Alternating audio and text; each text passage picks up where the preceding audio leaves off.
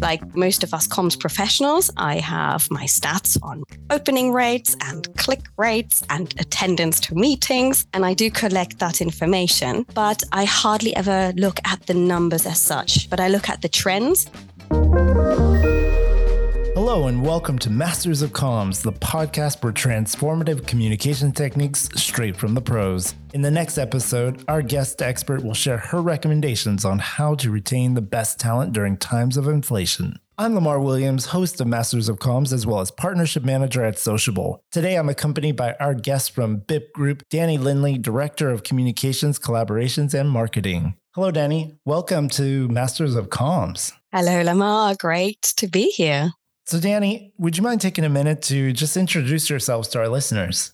Absolutely. Yes, I am Dani Lindley. I'm the Director of Communications, Marketing and Collaboration for BIP UK and BIP US. I have over 15 years business experience now across various industries. And for the past seven and a half years, I've been in charge of the communications for BIP UK and US. And it is my lovely duty to ensure that we create trust, transparency and engagement across our business. That's fantastic. And really, before we get into the hard questions today, would you mind telling us who BIP is and what you guys do? With pleasure. So, BIP is a global management consultancy, and we are specializing in digital transformation. That means we design, we develop, and deliver sustainable solutions. And we do that at pace and at scale with the aim to create value for our customers, for our employees, for our shareholders, and really importantly, for the wider society. And on that note, I'm incredibly proud to say that here in the UK and the US, we've recently have become a B Corp business, which really underpins our commitment to be a force for good.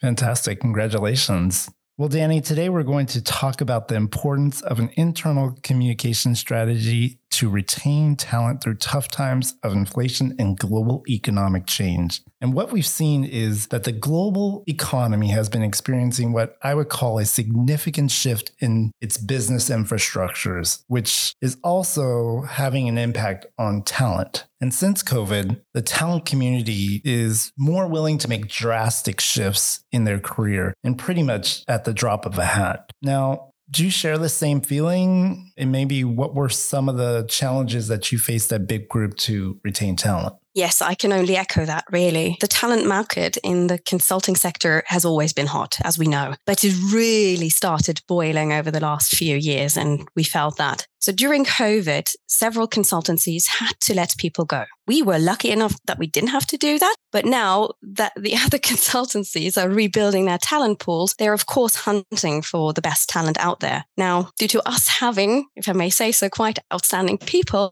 we're being targeted heavily. And today and back in the day, we were working predominantly from home. So that basically means changing employers is changing the laptop you're working on. Close the BIP one today, open consultancy XYZ one tomorrow. Huh, interesting. So, could you possibly define the internal communication strategy and techniques that you put in place to help resolve this issue of talent retention? And maybe tell us why you feel or felt that it was necessary to make this strategic communication change at that moment. Yes, let me start with uh, your last question first why we felt it necessary to make this change. So, we needed to make sure that our people continued to feel really connected to us, ensuring that people didn't have this feeling of leaving us as just closing our BIP laptop, right? So, we aim to translate our unique and wonderful company culture into the wor- virtual world. To do that, we went into what I call fierce listening mode, and we reacted even more swiftly to the feedback that we picked up from the business. That in turn meant we embraced a culture where trial and error is encouraged. And so we started to experiment. Really exciting. Of course, I, I have to say, you know, there's much more to it, uh, to retention than just communications. But comms is and was the glue that held it all together. So if I bring that back to the basics, in a nutshell, our strategy was to ensure full transparency and true open two-way communications in which we really took people's concerns seriously and reacted with kindness and empathy. To give you an example of an experiment of a perhaps a little bit more innovative comms technique. That was the answer to a request from our people. They wanted a much more direct connection to our most senior business leaders. So we launched Speak with the Management Board. The format initially was met with quite a bit of cynicism, to be honest, and people didn't really believe this was going to land and, and be, be a real thing. But soon people did realize the value that it does bring. And today it is actually one of our highly valued comms channel in my comms ecosystem. The setup itself is incredibly simple um, because we needed to keep admin and prep time really minimal, given that at the time when we launched this, I was the only full time comms resource. So once a month, our management board stand up, virtually, of course, in front of the whole business, and they answer any questions people might have. Now, the questions range from anything from how are we ensuring we will hit our EBITDA target to what are you personally most excited about for the next year? So anything really goes. And people can submit their questions in the session um, and they can use the Teams chat. They can raise their hand, come off mute and have a conversation like we're having right now. Or they can ask them completely anonymously via another platform. And so far, our management board have really answered every single question. I think overall, this is a very powerful session that we have created, mainly because it's not scripted. So it doesn't feel staged or, or fake, but really authentic. So our management board tell it how it is and they listen to what people have to say and their comments and their remarks. Now, because they're not scripted, they're also quite relaxed like this and the management board can come across very natural. So with the odd joke here and there, and it makes it really a, a nice intimate atmosphere. Well, at least that's what the feedback tells me. This was also a really great tool for us to address the fears of the business during COVID. And we were able to tackle questions such as, will we all be let go very soon? Which, of course, the answer was a big, big no. Well, now we use these sessions to discuss big company news or topics which we know might need some reinforcement with the business. But when we do that, I can only stress we do this with a slide or two in the first 10 minutes to kickstart some of the questions. But it is really about the questions from people. So it is centered around that. And so we don't want to take that time away. And all sessions are recorded so people can catch up on demand as well. I love the fact that you are centered in on authentic voices. And yes, uh, transparency, I think, is a, a key factor alongside trust in organizations today. But you know, it's all about simply how do you do it? So, how do you build trust and transparency within your comms and engagement ecosystem, otherwise, meaning your employees?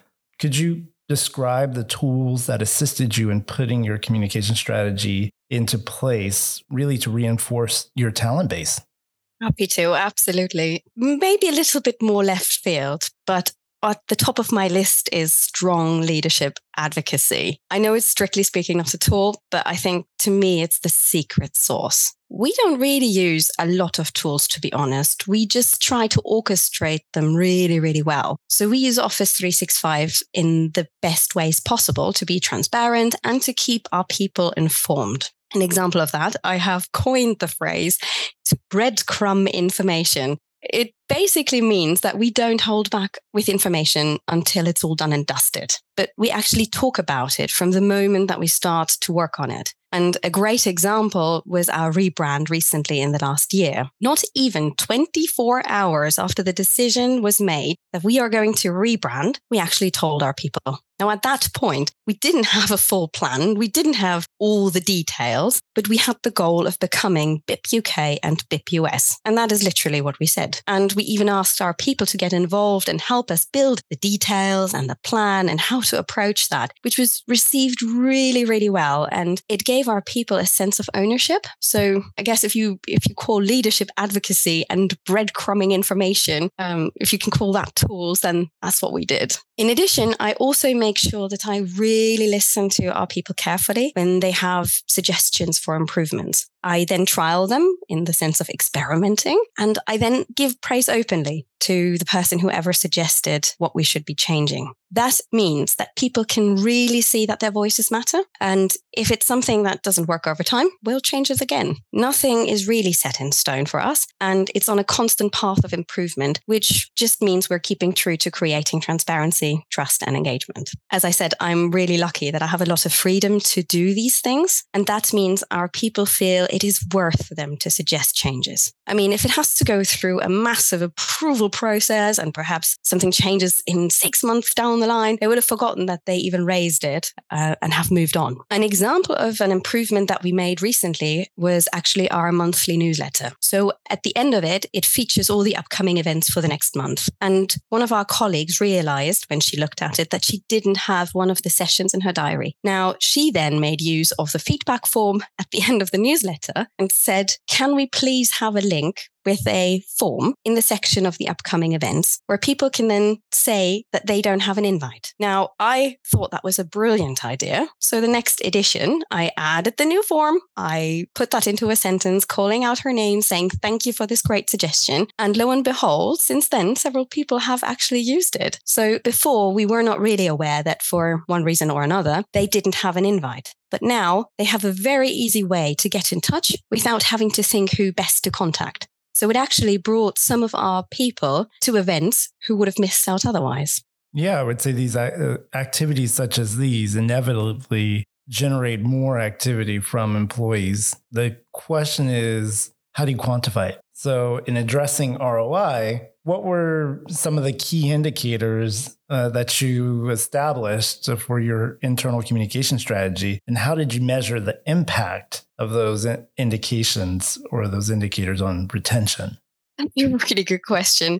I really wish I could now say by the fact that attrition went down, and that would be fabulous. But I think we all know that A, comms is really only one factor that plays a role in the very complex KPI of attrition. And B, perhaps due to my work, the attrition wasn't any higher than it would have been. So, you know, we will never really know. So unfortunately, I don't have the secret to make that correlation one to one really work. But I do use a whole range of metrics and inputs to gain an understanding of how things land. Almost all of my comms channels have feedback loops built in, like I said with the newsletter. And I really encourage people to share their thoughts. They are then a really good indicator that I can use, but it's nothing more than that really on its own. And of course, like most of us comms professionals, I have my stats on opening rates and click rates and attendance to meetings. And I do collect that information, but I hardly ever look at the numbers as such, but I look at the trends and then the other influences that might affect those numbers. Like we know that during August, things are incredibly slow because people are on leave. So we ended up taking a comms break during summer. No all hands meetings, no monthly newsletters, only our weekly update newsletters to ensure that people are in the loop uh, of the most important things and that we do cater to that transparency. I then also ensure that I speak to a lot of people, as I said, in our business, and I do that very regularly to hear from them what they think. This is over a coffee, right? This is not a formal session. This is just a, a chat. And I make sure that I get any feedback from exit interviews as well that might relate to comms and engagement. So to my work. And then I add all of that richness of information, of, of stories to my stats and my metrics and that overall gives me quite a decent picture. And I can see then how trends are moving, in which direction, based on adjusting things, which we are changing based on feedback. Coming back to retention, just in December, for example, I received feedback from an exit interview and that person was leaving and they were actually quite impressed and called that out by our comms and engagement landscape. And they really hoped that we could continue the good work we are doing. And I guess, you know, this goes to show there is just not that one to one correlation information we can draw from people leaving to communications. But I feel it's really important to understand the trends and hear the voices in order to tell our story over time. Yeah, it's excellent to see that you are really focused in on qualitative feedback. So, with all that you've seen, what would be the key recommendations that comms professionals should adopt to retain talent? It's a good question. I think there are probably three key learnings that I took from the past few years to be authentic and honest, to be your audience and to experiment and praise. When I say be authentic and honest, I mean that sometimes we have to give messages that are simply not great to hear for our business. But sugarcoating, smokes and mirrors, all of those things, that's not going to do any good in the long run. So I have found that these messages, which we have to give, do go down a lot better when they are being delivered by one or more of our management board. So we do this in a call with direct possibility for people to ask questions and a follow up possibility to ask questions after the call as well. For those who either couldn't join or, like me, need a moment longer to process what has been said and what has been heard. But don't sugarcoat. By be your audience, I mean, don't just listen to the people you're communicating to, but actually walk in their shoes it's it's very easy for us to focus on the messages and i do that all the time. We need to get them out the door. They come from leadership and and from the business overall and we do forget what it does feel like on the receiving end. So perhaps think about reaching out to the people in the business you're communicating with and ask them not just to tell you but actually to take you along on a day in their lives that makes them feel valued and let them show you how they access and process messages and information in general. If you keep doing that regularly, rotating through the business and ensuring that people feel valued and heard, and then you praise them when you implement any changes, that has really an impact. Which brings me to the experiment and praise part. So praise improvement suggestions and implementing them directly. Uh, I know, you know, this is might be more difficult depending on your organization. But I think we all know how important listening is to communications and getting suggestions from the business is really vital. But we also know it is not always easy to obtain and get that information out of people. So what I found is to show people that it is worth their time. Therefore, implement the suggestions immediately and then shout about it. If there is a new section suggested for your newsletter, then just add the new headline, in the next edition, thank the person who suggested it at the end of the paragraph. And then you're basically granting people that instant gratification, which means they will feel heard and valued. And we have a lot of areas where we as communicators can actually do that. So let's cut out on the red tape and make it happen. I think these are probably more general tips and not just to retain talent, but to me, it is all about being valued and heard and treated with respect and kindness. An important thing around these tips is also that they don't require a bigger budget.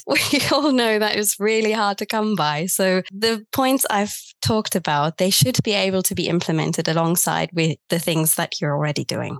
Fantastic. Words to live by every day. Well, Dani, I would like to ask you one final question that I enjoy asking all of our guest experts of Masters of Comms. Would you mind sharing maybe the title of a book or film that had a significant impact on you recently and why? Mm, absolutely, love to. This might be a bit unconventional, but actually, a book I reread over Christmas had quite an impact on how I started my year. Over Christmas, I found Lockdown Parenting Fails in my bookshelf again. And it's basically just a collection of what parents were up to during lockdown. They share funny anecdotes in very short little paragraphs. And it did make me chuckle, but that wasn't the actual point of it. So afterwards, I realized that the real value I drew from it was a sense of pride and probably a kinder outlook, not just on myself, but on the world. It was such an excellent and funny reminder of how much we've all achieved during those hard years of, of lockdown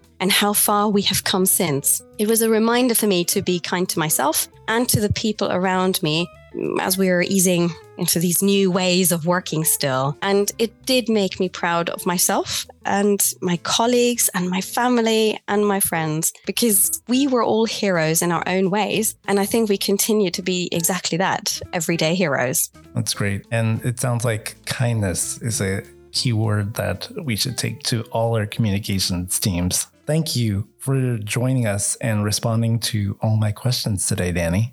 An absolute pleasure. Thank you for having me. This has been Masters of Comms, the podcast for transformative communication techniques straight from the pros. Follow us here to get the next episode. See you soon.